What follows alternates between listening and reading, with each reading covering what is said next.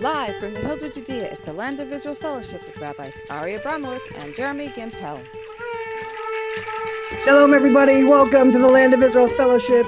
So good to see you. I love the end of that song. How Emunah, she doesn't walk, she just hops. She's like floats through the air. I just love that video.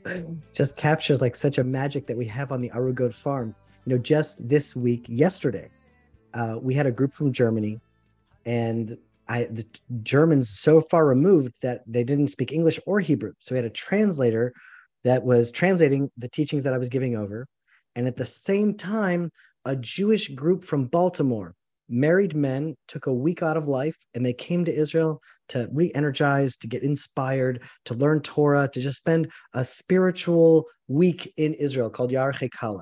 And they came to the farm. That was like the climax of their week in Israel was to like the just come out to the farm, had a whole night with music and food and prayers and songs, and just like that combination, it was so marvelous to see. And it's just the magic of the Arugot farm. It's the magic of this fellowship. It's just we're able to do things that I don't see happening anywhere else in the world. And it is a sign of the times because the times that we are living in, it's the world is getting crazier by the week. Every week I wake up and I'm shocked anew at the craziness that continue as soon as I think like how much crazier could this world get? Somehow that just the world keeps on getting crazier. And so there is like a island of sanity in this fellowship. There's an island of sanity in the land of Israel. That's why Jerusalem is called the city of truth. Well, the whole world is trying to say there is no truth, there is no good, there is no evil, just no boys, no girls, just everything is total chaos. Then the Jewish return to the land of Israel and us rebuilding Jerusalem. It's like, no, sorry, the United Nations, the European Union, they don't run the world. God runs the world. And Jerusalem is the city of truth, saying there is a history, there is a destiny, and we are this island of sanity, really, that will eventually bring a light to the entire world. But now that we're all here, we have an opportunity just reading the chats you know people from africa and croatia and sweden and holland and america just so beautiful. So with this opportunity to bring everyone together maybe we'll kick off the fellowship with a prayer from around the world with one heart one people one land one god. Hashem master of the universe abba tov. Feels like we're walking on such a narrow bridge. The world is going mad and the enemies of Israel are rising up. Innocent Jews are being killed every week in your land. Your people need your revelation now. We need your light to shine in this darkness. Guide us in your ways and protect us on our path. Give us the wisdom and the courage, the strength to become the people you created us to be. Help us become strong enough to lift up the people around us who need us now. Help us shine your light to our loved ones around us. Bless this fellowship. Guide and protect every person watching this session now, listening to it now, whenever that may be. Bless them and bless their loved ones. Walk with them and carry them through the challenges they face. Carry us all, all the way to Yerushalayim. Amen.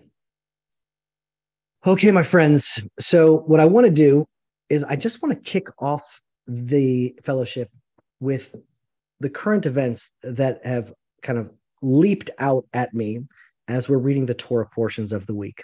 Because arguably, right now, we are at the climax of the Torah. It's like everything was a buildup, was a buildup, was a buildup to the national revelation at Sinai, the Ten Commandments, the revelation that changed the world. It shifted world history, it shifted humanity. It was the enlightenment that we'll never be the same again after Sinai.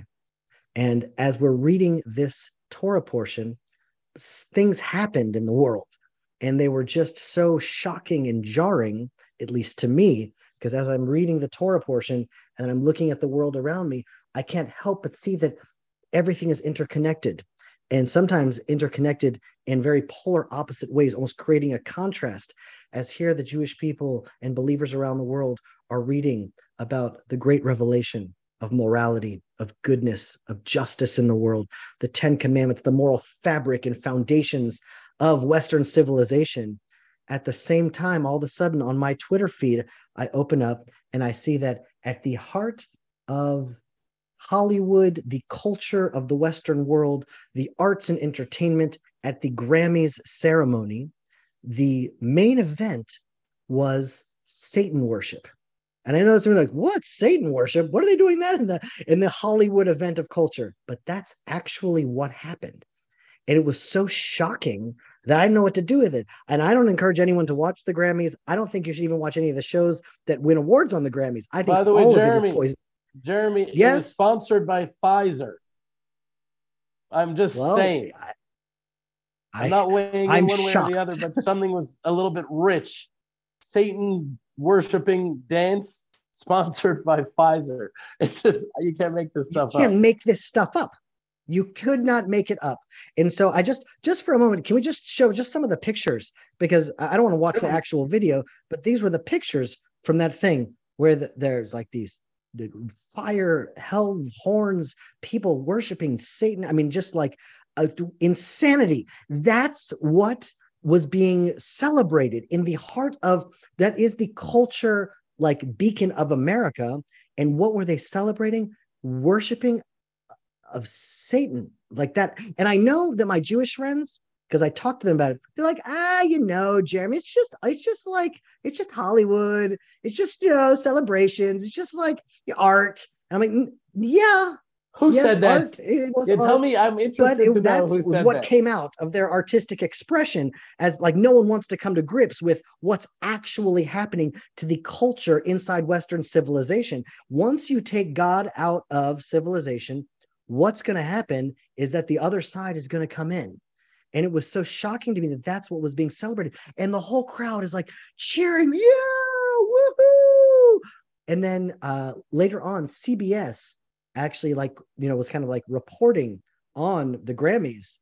And CBS, which is like one of the most toxic, like fake news institutions, was like, we are ready to worship, dot, dot, dot.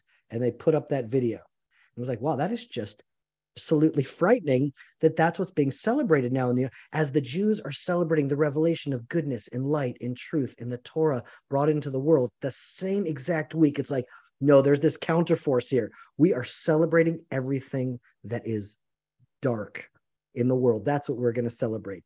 And then at the same time a man that I really do respect I mean he is the most popular podcast in the world came out with something that you know I, I don't want to say he was a, a, like an, a mean spirited reality, but Joe Rogan um, kind of came out a little bit against the Jews this last week at the same time. Let's just look at the video and listen to what he says. You know, the, the idea that Jewish people are not into money is ridiculous. Listen, that's like saying uh, Italians aren't into pizza. it's like Italians aren't into pizza. Jews are into money.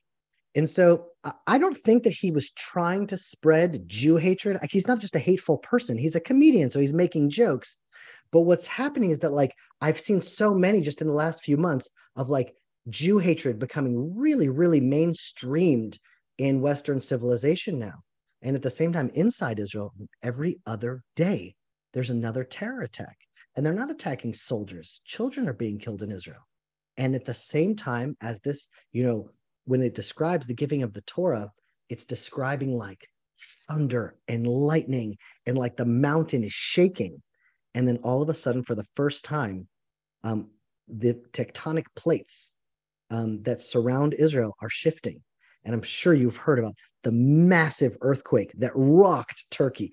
The latest reports are more than 30,000 people are dead in just one earthquake that happened, like one day of shaking 30,000 lives are lost and the death count is still they're still counting because so many people are still covered under the rubble. Israel immediately sent a delegation to Turkey, which is you know, it's like Abraham praying for Sodom. That's really the way I see that because Turkey is a hostile nation toward Israel.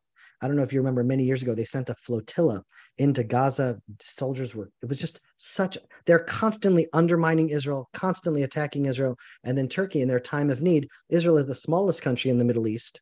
And they are the second largest delegation that they sent to Turkey to help the civilians there. And so, like the earth in Turkey and then in Syria, and then right before Shabbat, earthquakes were felt in Israel as well. And so you know, as soon as I feel earthquakes in Israel, although I didn't feel the earthquake, Ari felt it, right? Ari, you said you felt that earthquake. Did you not? I can't hear you, but I'm just You're nodding your head. Fair enough.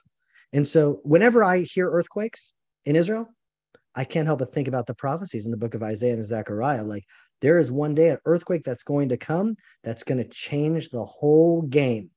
And so it's like, wake up. so much is happening. And it's like on the loudest, like the loudest level. It's not like these are small events. It's like the largest celebration of culture in Hollywood in America, the largest podcast, the biggest earthquakes. And as we're like reading the revelation of the Torah, everything is happening right now. And it is to wake us up. It is to wake us up to the living God that is running the world, that is constantly sending messages to us to just wake us up to the reality that we need to return to ourselves, return to God, return to the truth, and so that is what this um, session is going to be dedicated to, to revelation, to the revelation at Sinai, but more importantly, to the revelation of God in our own lives, because that's really what the story of Sinai is about. It's not just a historic event that happened, but I think if you read it and study it the right way, it is a blueprint and a path for us to receive revelation in our own life. And that's what I want to talk about today. But before we get into that, I'm going to pass over the fellowship to Rabbi Ari Abramowitz, who is going to enlighten and inspire us, I hope. So here you go, Ari. I haven't seen you today. How are you doing? I'm all right.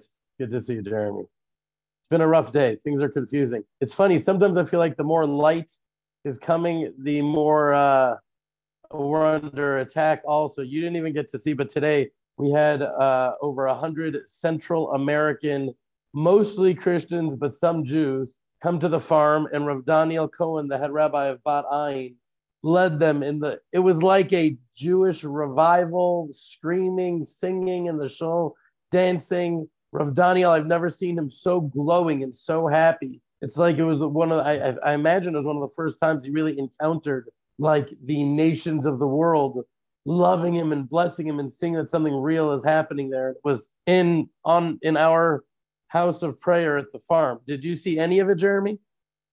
I begged you to take pictures, but I was in no, Jerusalem, I took some so pictures and videos. I did. I did. I heard I that there were people from the Far East and from South America, from all over the world. Yes, yes. It was really, it was literally from all over the world. I'm gonna try to show you. Should I show you guys like one of the videos right now? I don't yes. even know if I. Yes. If I, I'll, I'll try to show you. We'll see if I can even do that. Oh, you can't see that, no, Ari. That's not, not a good way to working. show it. Whatever, whatever. Oh, we'll share it next week. Give us a thought, whatever. Anyways, um, so I just wanted to share share something a little bit that's on my heart because there's a lot of things I wanted to share with you guys today. this is a it's a big Torah portion, big, big, right? The giving of the Torah, the Ten Commandments. But I just can't jump into the text without talking about what's been happening here in the land because what's been happening here for me has been all encompassing it really hit me very, very hard. It was hard for me to even talk about the car ramming uh, that happened in the remote bus stop in Jerusalem on Friday for a, a while. I was just so broken from it. I was so broken. I had to lock myself away in a room for a couple of hours away from Shayna, away from the kids. I just couldn't risk, you know, I see how like Vash picks up on everything. I couldn't risk bringing them down. It's my job to keep them happy and up and strong. So I just needed to like work through the initial wave of it. And then my friend Akiva, I don't know if you guys remember Akiva, he showed up to be our guest for Shabbat. And I asked him how he takes these things. And he said to me, he's like, you know, it's really interesting. It really depends on where my heart is. When it's open, he said, it can really affect me deeply. But sometimes my heart is just sealed and it feels like stone. And it, it sort of relieved me to hear this because you know, I remembered how often that had been the case with me, how often I heard and, and I saw these devastating news of terror attacks, and I just felt numb. And now I just prayed to Hashem, please Hashem, let me feel this. You know, let me cry with my people. Let me feel their pain. Let me be connected. I just don't want to feel numb. And at that moment, I realized that Hashem had answered my prayer. Hashem had answered my prayer. I was definitely feeling it. And in my grief and in my sadness, I at least had a, a little bit of a wave of gratitude come over me. That despite how, how painful this was, at least I was feeling it. I was thanking Hashem for the tears and for the sadness. You know, I, I, I just I just remember, I know what it's looked like what, what it's like to look darkness in the eye and to feel little, at least compared to what you know you should be feeling. You feel it, but you don't, you know you should. If you were, if we didn't have these calluses around our hearts, what we would be feeling is far different. We we we know it. At least there's a feeling that I've had. And this past Friday, I was really feeling it. And at that point before Shabbat, it seemed like it seemed like there were only two confirmed murders. Right? There was a six-year-old boy who was waiting with his father and his brothers in his Shabbat clothes, waiting at the bus stop, and uh, just to get home for Shabbat. Six-year-old boy just cut down. Right? Again, such innocence is contrasted with such evil. And then I see these headlines starting to come like this one, right? I don't know if you guys saw this. It says CNN headline. What did it say? Two dead, including child, as car rams people at Jerusalem bus stop. Like, no, the car is an autonomous vehicle, and the uh, jihadi Arab has no agency of his own. He doesn't even exist in the picture. You know, just like it just, it's like salt in the wound as the world is whitewashing the depth of the evil that we're facing. And I just started feeling so much rage and anger and fury. And I was like picturing, I was wishing I was there, just wishing I could have been there, wishing I could have stopped it, wishing I could have jumped in the way and, that I could have been the one to put a bullet in that terrorist's head. And then Shabbat began. Brennan, you're really not supposed to mourn on Shabbat. There are stories of you know the righteous of, of Israel who lost their loved, loved ones on Shabbat and went on on Shabbat, putting aside the grief and the sadness and continuously singing and being happy, not shedding one tear until Shabbat ends. And then the grief would consume them and they would weep and they would mourn, but not on Shabbat. You're not supposed to grieve. You know, it's a, it's a taste of the world to come. It's a time of happiness, but it's hard to legislate emotions, right? It's hard to command someone to feel a certain way or to command someone to not feel a certain way.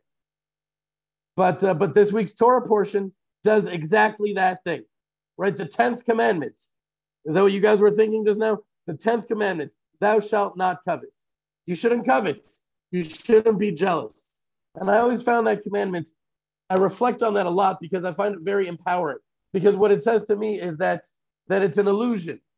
That by Hashem commanding us not to covet, he's telling us that coveting is false, that it's a falsehood, that there's really nothing true to it, that our friend's lot was perfectly designed for him and not for us. And that if we really did have his lot, if we really did have that thing that we're coveting, it would not make us happy. On the contrary, it would make our lives significantly worse. No matter how clear the vision of is in our mind of the, us having this thing, no matter what, it would not make us happy. And and so through that commandment, Hashem's telling us that jealousy and coveting is an illusion. So in my heart, I heard Hashem saying, it's okay to grieve. It's natural. It's normal. You know, grieve. I'm grieving with you. Hashem grieves with us. He's feeling the sadness with us. But on Shabbat, on Shabbat, we go deeper. On Shabbat, grieving, we can't grieve because it doesn't exist.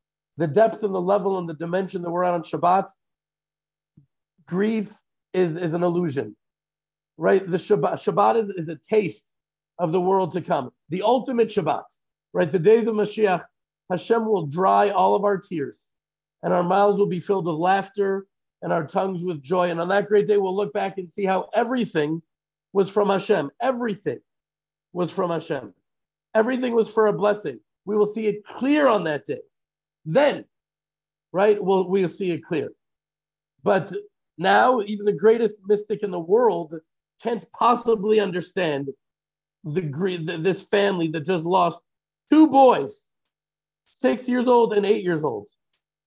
We're not supposed to be anything but, but heartbroken over this.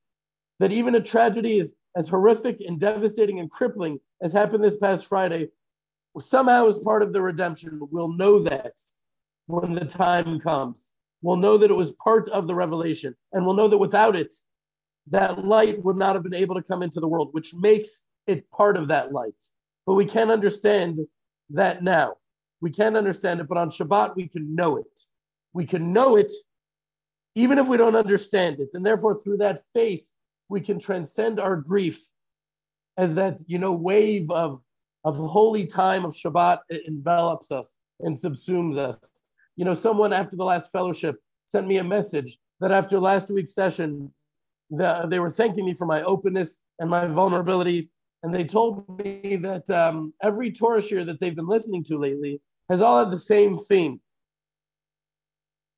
battling the darkness, elevating the darkness, bringing light from the darkness. And then I realized that not only has that been the theme of nearly every Torah that I've been sharing lately, but also all the classes and the Torah teachings I've been listening and learning. And the reason for that is that the nation of Israel is intuiting right now. We're into we're entering a period in which going to be real darkness.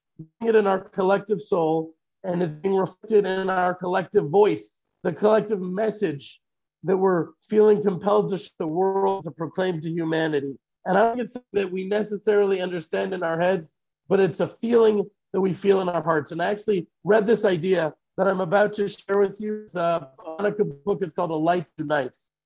There's a blessing that we say in the morning that I always felt sort of uh, stands out in being sort of a, a different and strange morning blessing. It's blessed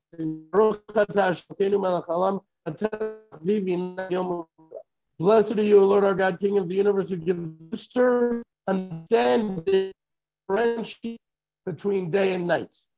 Now, the teaching I'm going to share with you, and Jeremy, I know this is going long, but it's worth it. It's worth it. The teaching I'm going to share with you uh, resonated with me in a particularly powerful way since since I own my own chicken coop, right? Because I've noticed in the most clear and irrefutable way that the rooster does indeed crow but he doesn't crow at sunrise. That would just be too decent a thing for him to do. He crows every day about 20 minutes before sunrise. And that's what Rabbi Samson Raphael Hirsch actually teaches. He sees the rooster as a metaphor for the Jewish people. That when the world is in the darkest place, the darkness before the sunrise, the darkness before the greatest light, the Jewish people are the rooster of the world. The rooster of the world. We're awakening mankind to the coming light of Hashem, despite the fact that we're statistically insignificant sizes of people. Nonetheless, we declare to the four corners of the world that the light of Hashem is coming in, even if we don't fully understand it ourselves. And just as the rooster begins its work while it's dark, so that's what we're doing right now. The nation of Israel, despite our own personal pain and sadness, we're still shining the light. And I couldn't help but to notice that within the same day that the Israeli delegation to Turkey right? This, these righteous heroes who are happy to risk their own lives pulling earthquake victims, Muslim earthquake victims from the rubble on the same day that they saved the life of a six year old Muslim boy by pulling him from the rubble. That very day, a Muslim jihadi terrorist callously and viciously, with pure evil in his heart, murdered a six year old boy just for being a Jew. So I think it takes a special strength to see beyond the darkness that's enveloping us to the light that is awaiting us. And that's the mission of the Jewish people. And that's our mission in this fellowship. And that's how you've been holding all of us up to do that mission. And we're fulfilling it together. So uh, over Shabbat, you know, I found myself asking again and again, how do we bring the light from this darkness? The answer wasn't coming to me. I thought it would be, and it wasn't. But despite all the talk, I'm still struggling to figure it out. But Hashem will provide the answer if we don't give up on the struggle and if we pray enough and if we just know it in our hearts, even if we don't understand it in our heads, if we simply never stop seeking the light of his truth from within the illusion of all this darkness in the world, Hashem is always there waiting for us. And while I don't have the answers, one thing I do know, I know it in my heart, is that the great day is coming when Hashem will shine his light of healing and love and truth to the whole world. And, and it's up to us to decide whether we want to be a, a candle in that illumination. And I want to thank all of you for holding up me and for holding up Jeremy and for holding up the entire nation of Israel, holding each other up to be a candle in the darkness for the whole world. I love you guys so much. Sorry for going so long, Jeremy. Thank you, Ari. Um, no, I think it's really important. You know, I, I, I always want to kind of bring light from this fellowship, but sometimes we just have to recognize that the world is going mad right now. There's a lot of darkness in the world, but then where does that leave us? What are we supposed to do then? What do we do with the darkness that's all around us like what is our move on the chessboard of life and the answer to me is well we better build our ark because the flood is clearly coming. We have to build our base. We have to build our ark. We have to build our inner world strong because the world around us is going to be shaking and the earthquake is happening. So our foundations really need to be strong so we can be strong enough to lift up the people around us that might fall as the earth starts shaking around them. And so that is the best move on the board. And that's what this fellowship will be dedicated to because what are we going to do? All that we can do is rely on our Father in heaven. That's it. And so, what does that look like? It's just about having God revealed in our life. Because once God is revealed in your life, you can be thrown into a pit like Joseph, sold into slavery, thrown into a dungeon, and you know that you're going to end up second to Pharaoh. And so today, what I want to do is I want to talk about arguably the most impactful event in world history the national revelation at Sinai. It is the moment that shifted human history forever. And if we learn it right, it has the power to shift our lives forever and at least set us in the direction where we need to go to kind of build us up to be ready for when the time comes that we need to be ready. And so let's just go back in time a little bit 3,000 plus years ago.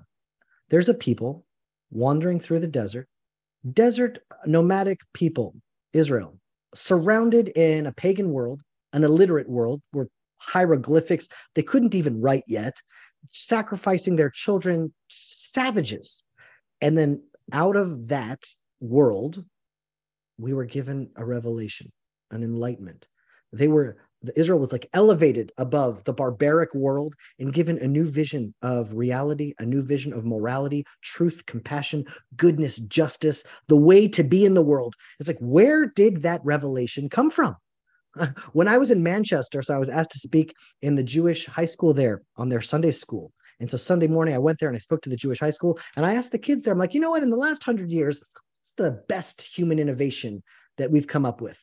And someone said, oh, it's the internet. Internet's unbelievable. Internet, the biology and medicine, the advances there, it's incredible. Smartphones, video games, artificial intelligence. Everyone had like their own ideas. The rockets, space travel.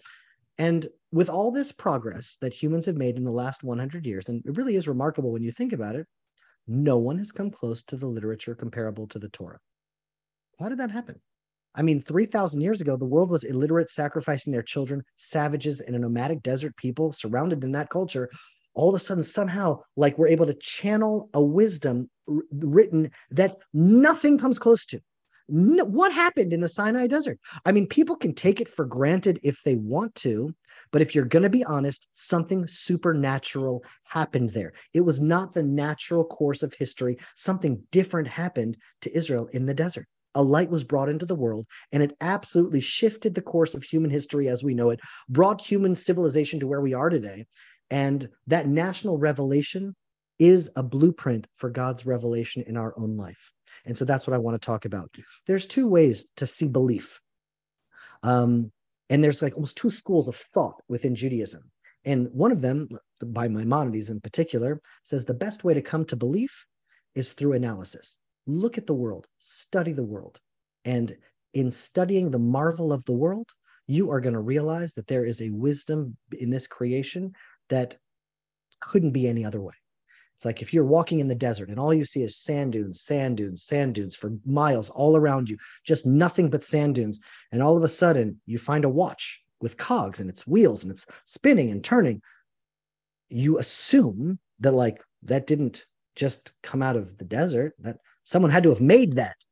So so too how could it be that this world is so unbelievable that it's just was just a, I just manifested out of nothing and the more you study it the more amazing it becomes i mean the analogy that the sages of israel bring is like imagine someone spilled ink and then out of, of just so you pour a bottle of ink and it spills onto a paper and it exactly falls not only into the letters but into the exact letters sentences paragraphs of Romeo and Juliet written by Shakespeare. Be like, you want me to believe that that just splattered onto paper from pouring ink and it out came Romeo and Juliet? That's really what, if you think about the world and a peacock's feather and the killer whale and the DNA strand. It's like that's just how no.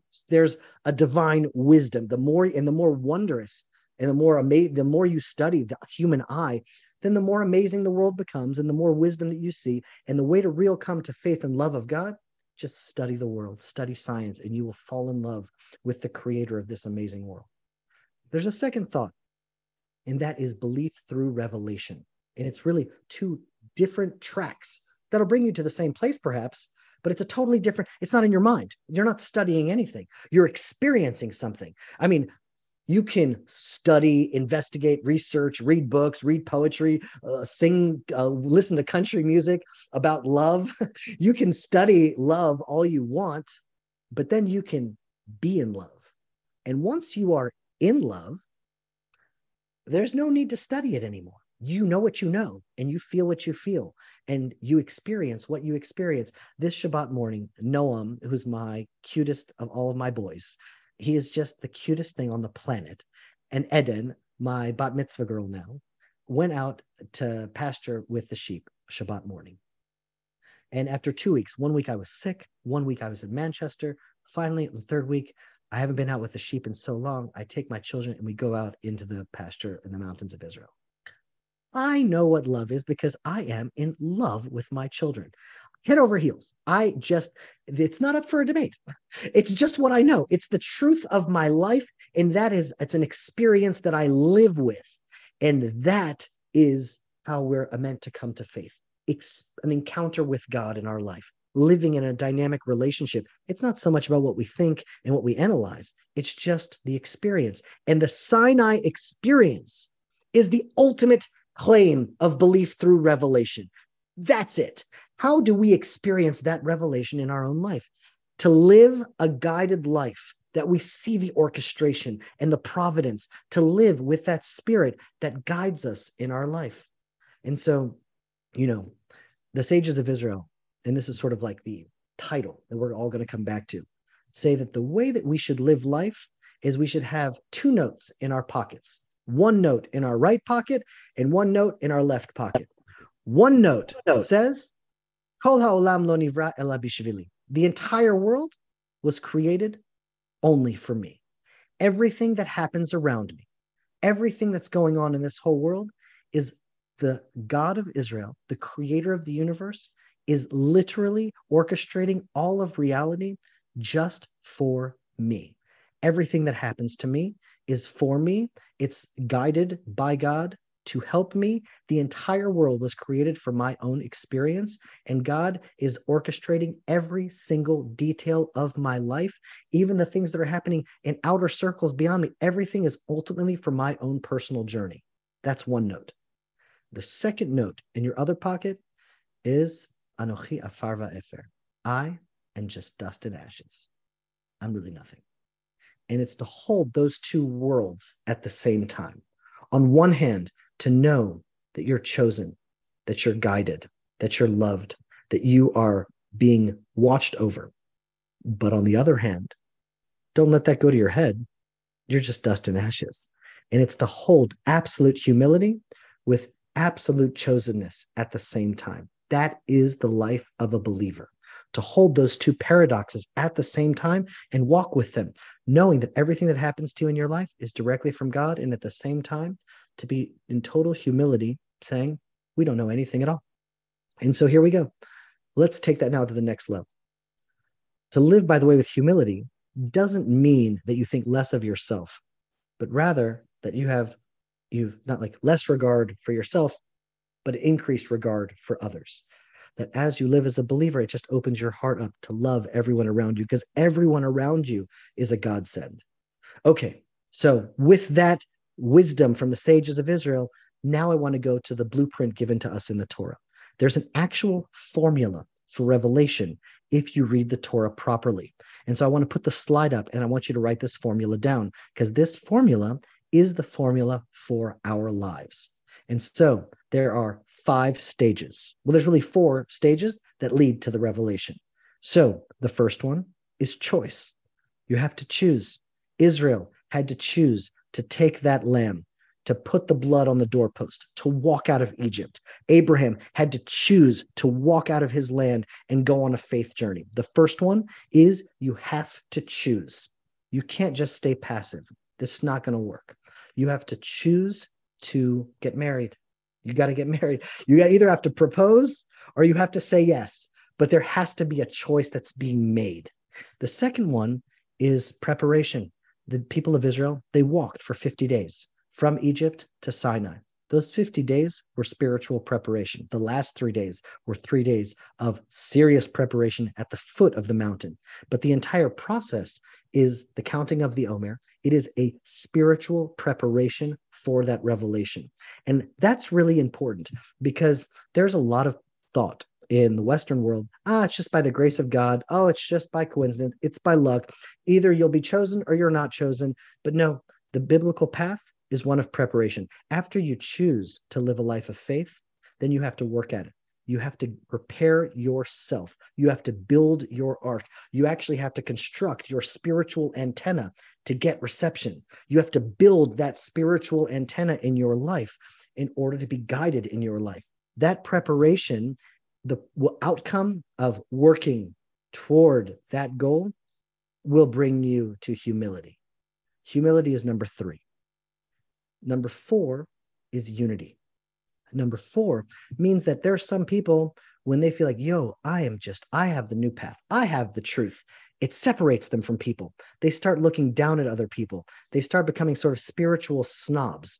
And if your revelation hasn't brought you together, hasn't brought more unity in the world, more love in the world, more connectedness in the world, if we're to be a reflection of God and God is one, then God's ultimate expression is unity. And that's what we're going to go to soon. You'll see right before the revelation at Sinai is the ultimate expression of unity among the people in Israel. And if we do, to choose, to prepare, to humble ourselves, and to be unified, that's when revelation happens. And so now what I want to do is I want to go through scripture and I want to show you how this code plays out in the story of Israel. Here we go. The first thing we need to know is Ma'aseh Avot Siman Labanim. The lives of our fathers are signs for their children. That's another way of saying, that's the sages of Israel code word for saying the stories of the Torah are prophecy.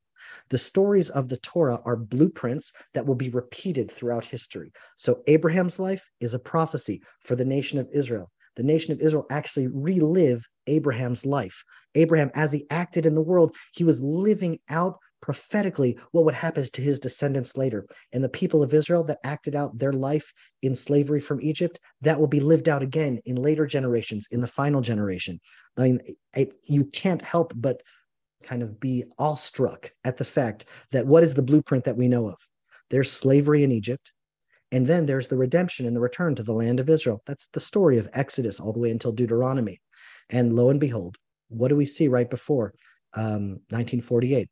the people of Israel are literally in black and white striped clothes in slave camps, in death camps, slaves to German Nazis. And then from that slavery, somehow redemption and a return to the land of Israel. But you can even see that beforehand. Abraham, before he's able to settle into the land of Israel, he lives out prophetically the future of Israel. He goes down to Egypt. His wife is kidnapped, imprisoned, literally a slave to Pharaoh at this point. And then he leaves Egypt with wealth and goes back to the land of Israel. He goes through this process. What's the process? Abraham chooses to walk into the land, he chooses to go on the journey. And in that whole journey, test after test, challenge after challenge, he's preparing himself. And you know what? He was really humbled because he came into the land of Israel with the message. He's like, All of you are pagans, all of you are worshiping false gods. You should worship the one true God. And then as he comes into the land, there's a famine and all the pagans are like, Well, where's your God now, Abraham? And Abraham is so humbled. He has to escape down to Egypt, humbled once again. As he's becoming a believer, that preparation is definitionally humbling because all of our successes and all of the challenges that we are able to overcome are all through the grace of God. Who gives us the strength? Who gives us the courage? Who gives us the ability to go through the challenges that we are faced with? It's definitionally humbling. That preparation, it's almost like that is the goal of the preparation is to humble us. And so on the way to Israel, It's the same thing. That journey through the desert, it's preparation. And imagine the people of Israel, so humbled. I mean, they're about to be the chosen people. They're about to be given, you know, this amazing status of the chosen people. And it's like, don't forget, you are slaves. You were the lowest of the low. That slavery was the preparation. It was like building into them a humility that really lasts, I believe, until this very day, that the people of Israel can still know that they're chosen, but chosen just to serve God, just to be a reflection of his light. There's nothing particularly unique or holy. They're just chosen for a task because we started off as slaves, and the only one that took us out of slavery is God. And so, as they're walking, same thing happened. The journey of Abraham and the journey of Israel, and then ultimately our own journey. Abraham had a goal, he had a destination, he had a vision of where he wanted to go. He had the land of Israel.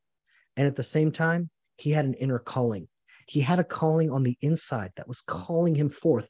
Go to yourself to the land that I will show you. Lech lecha. So on one end, he had a vision of where he wanted to go, and he lived with an inner calling. The same thing happens to Israel on their way to Sinai. How did they get there? They had a pillar of fire, a vision, the direction where they were. They didn't exactly know where they were going, but there was like a faint light way off into the distance. And they were just walking in that light, walking with that vision toward that direction, toward that goal. And at the same time, they had the clouds of glory. Now we know the, you know, the story of the Exodus, the Israelites were guided by that pillar of fire. And that is the inner journey of every believer towards their own destiny, towards their own personal promised land. That is the path from Egypt to Israel. It's just a three day journey. But that pillar of fire guided them on a 40 year journey all the way around. And it was preparing them and preparing them and humbling them and refining them. And that pillar of fire guided ancient, ancient Israel at nighttime in the dark, in the confusing world there needs to be a light in our lives that's giving us direction of where we want to go. We don't always have all the details. We don't know how we're going to get there. We don't, but we always have to have at least the direction. Where are we walking? There needs to be a pillar of fire somewhere off in the distance that's giving us the ability to walk in that light. So we don't necessarily need to achieve the goal. We don't need to get to that destination, but the pillar of fire, that land of Israel that Abraham was called to, even when he gets into the land of Israel, he continues his journey walking. The journey really never ends for Abraham, but he's constantly putting forth before him a Zion, a Zion, a mark, a bullseye that he's aiming towards. And so it's like there's a beautiful verse in the book of Psalms, chapter 36, verse 10. It says, For with you is the source of life and by your light, we see light. It's like when you walk in that light, then you're able to see light. It's like the very existence of that goal in that direction gives us the path forward. That's, you know, it's like as you walk down that corridor, doors open up that you never would have seen had you not started walking down that direction. But that faith walk is preparing you for new doors to open up. The 50 days we were learning to walk in that light. And at the same time, we had the clouds of glory. And the clouds of glory represent God's spirit in our lives that is calling us quietly forward. But a cloud, it can blow in and it can blow out. It's really delicate. And we can also interfere with the cloud. We can banish the cloud in our life. And that's when we talk about preparing ourselves, meaning if you're watching the Grammys and you're watching satanic worship and you're watching the toxic insanity in the mainstream media, that will actually block your eyes from seeing your own fire, but more importantly, banish the cloud from that inner voice. You'll the static, your antenna won't be working anymore. You'll be like blinded and deaf to God's calling and to the vision he's given you. And so guarding our eyes, guarding our souls, that's like of the most important works in the world today. And so, before being chosen, Abraham was humbled. Before the people of Israel were called a chosen people, they were humbled. And if you think about it, Israel today, Judaism as we know it, was formed through 2,000 years of exile. You know, we could say yes, but there was a first temple and there was a second temple and there was even a tabernacle. That's true. But the Judaism that we live in today, which is really the unadulterated biblical um, tradition, it was formed so much by those 2,000 years of exile. It's very similar to the nation of Israel that left Egypt. They were formed by 200 plus years of slavery in Egypt. You could say, yes, but there was Abraham, Isaac, and Jacob beforehand.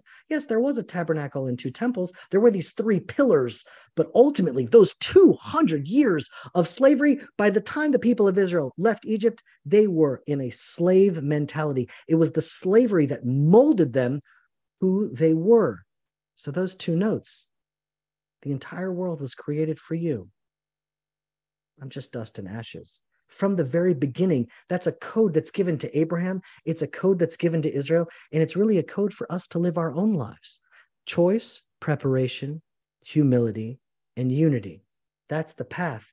And so look at what happens here because we're at unity. I really want to talk about that now. In Exodus chapter 19, verse 2, we can put that up on the screen. Here's what it says. In Hebrew, it really like shouts out but here's what it says They journeyed from Rephidim, and they arrived in the wilderness of Sinai, and they encamped in the wilderness, and Israel encamped there opposite the mountain. Now, in Hebrew, it's grammatically almost incorrect. It's like they journeyed, they encamped, they did this, and then all of a sudden, Israel encamped. The language turns into singular, vayichan ha'am, and it's it it like it's it's it's grammatically off. And so immediately the sages of Israel, the Midrash is like, what's going on there? Why did that verse all of a sudden say it? And they encamped by Sinai. Why did they change the language to singular? And so the Torah teaches us that Israel, at that moment, as they stood before the revelation, existed as one man with one heart. They were, for the first time, fully united, the entire family, all 12 tribes, the nation that was born out of those 12 tribes, all unified together. Sometimes, you know, we always say a family that sweats together sticks together. Because our first few months on the farm, we didn't have an air conditioning, and it was so hot in the summer at the desert. And so we always said, okay, we're just a family that sweats together. And a family that sweats together sticks together. And so sometimes the challenges that we go through, those challenges bring us together. Israel has just lived through slavery, the traumas of the 10 plagues, the, the anxiety of the Dead Sea, the splitting of the sea, 50 days, no water in the desert. They're finally there. All of that, though, brought them together with a unified purpose, like one man with one heart. Unity. If your faith journey makes you a snob, you're not doing it right. Being humble means increasing regard for others. And it's like it should make you more loving, more accepting, more understanding, more connected to the people around you, more connected to the world around you. To receive revelation is to be close enough to God to have his spirit dwell within you, to be a vessel that can contain his light. More than anything, Hashem Echad, God is one. Vayichan and Israel encamped as one person with one heart. That's what allowed them to receive revelation. So if you're starting to see the people around you and you're like, ah, he's a jerk and he's a jerk and oh, she's a jerk. Maybe you're the one that's being a jerk. If everyone around you are glad, it's something to think about. Our spiritual journey should make us loving and accepting. The more loving and accepting and compassionate and unifying you are, that is a sign that you are reflecting God's light in the world. And that's what Israel had to be. Sinai wouldn't have happened without Israel finally coming together. And that's also important because in the Western ideal, it's all about personal salvation. But in the biblical ideal, it's about a kingdom. It's about a global redemption that creates a world that understands we were created to be a brotherhood of God under the fatherhood, uh, a brotherhood of man under the fatherhood of God, that we are meant to live in harmony, to live in unity. That is the formula for revelation. Can we get the slide up just one more time? Because now we've seen it through Abraham, we've seen it through Sinai. Choice, preparation. Now, the preparation is going to be different for every single person. Abraham's preparation is different than Isaac's preparation, is different than Jacob's preparation. The preparation of Israel in the desert is different than the preparation of Israel in the exile. is a preparation, it's each person's own individual journey. But in our challenges, that's where the preparation happens in our journey through the desert. And in that journey, we will be humbled. It, we should be humbled. We should welcome being humbled. We should welcome being corrected. And if we're humble enough, then the next stage is to be more loving, to be more accepting. Because really, what do we know? I might be chosen, but on the other hand, I know that I'm just dust and ashes. And after the revelation of Sinai, Moshe performs one more act. I mentioned this a couple of weeks ago, but this is the key. He's teaching us the 10 commandments. So awesome. This verse is sometimes just overlooked but in some ways, it is the key to living a guided life. And Moshe is teaching us this is not a one time event of revelation. I want to teach you where to find God in your life. And so, Exodus chapter 20, verse 18, after the Ten Commandments are given, the whole nation is standing and watching Moses. And Moses steps up. Here's what it says The people stood from afar and Moses approached the thick cloud where God was.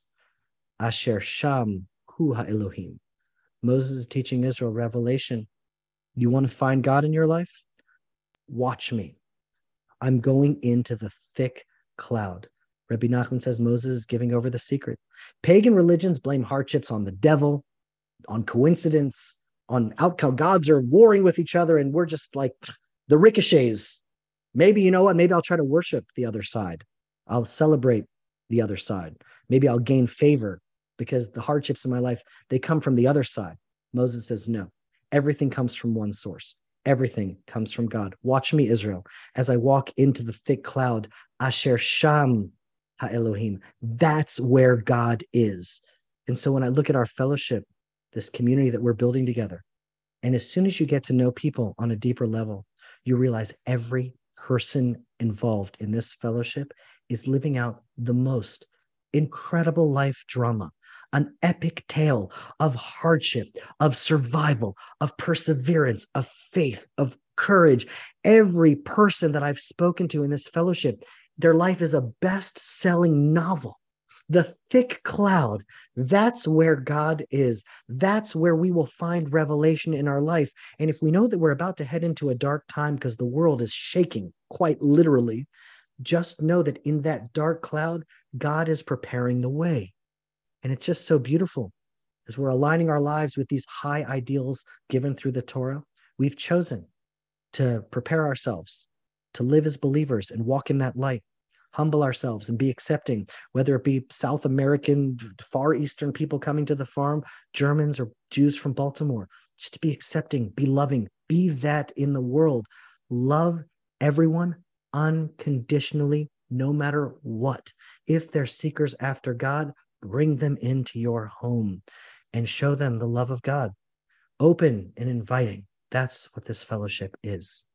And so the more we can bring more unity in the world, more light into the world, to be a reflection of God's light in the dark times, hoping for revelation to guide us. And so, may this fellowship, may all of us be blessed with the light of Israel, because the sun is about to burst forth toward a new day and a new world. And all of us, we choose it. We're preparing ourselves. We'll humble ourselves if that's what we need to do. And then all of us together will bring more unity. And that will bring a new revelation to the world. So may you all be blessed from Zion. We love you all so much. I'm so happy that people are now coming out to the farm slowly but surely. Fellowship members come out. We get to spend more time with them, more individual time, getting to know you. Hopefully, Teal and I are hoping to plan a trip um, this coming summer before Passover. We might be coming to South Africa.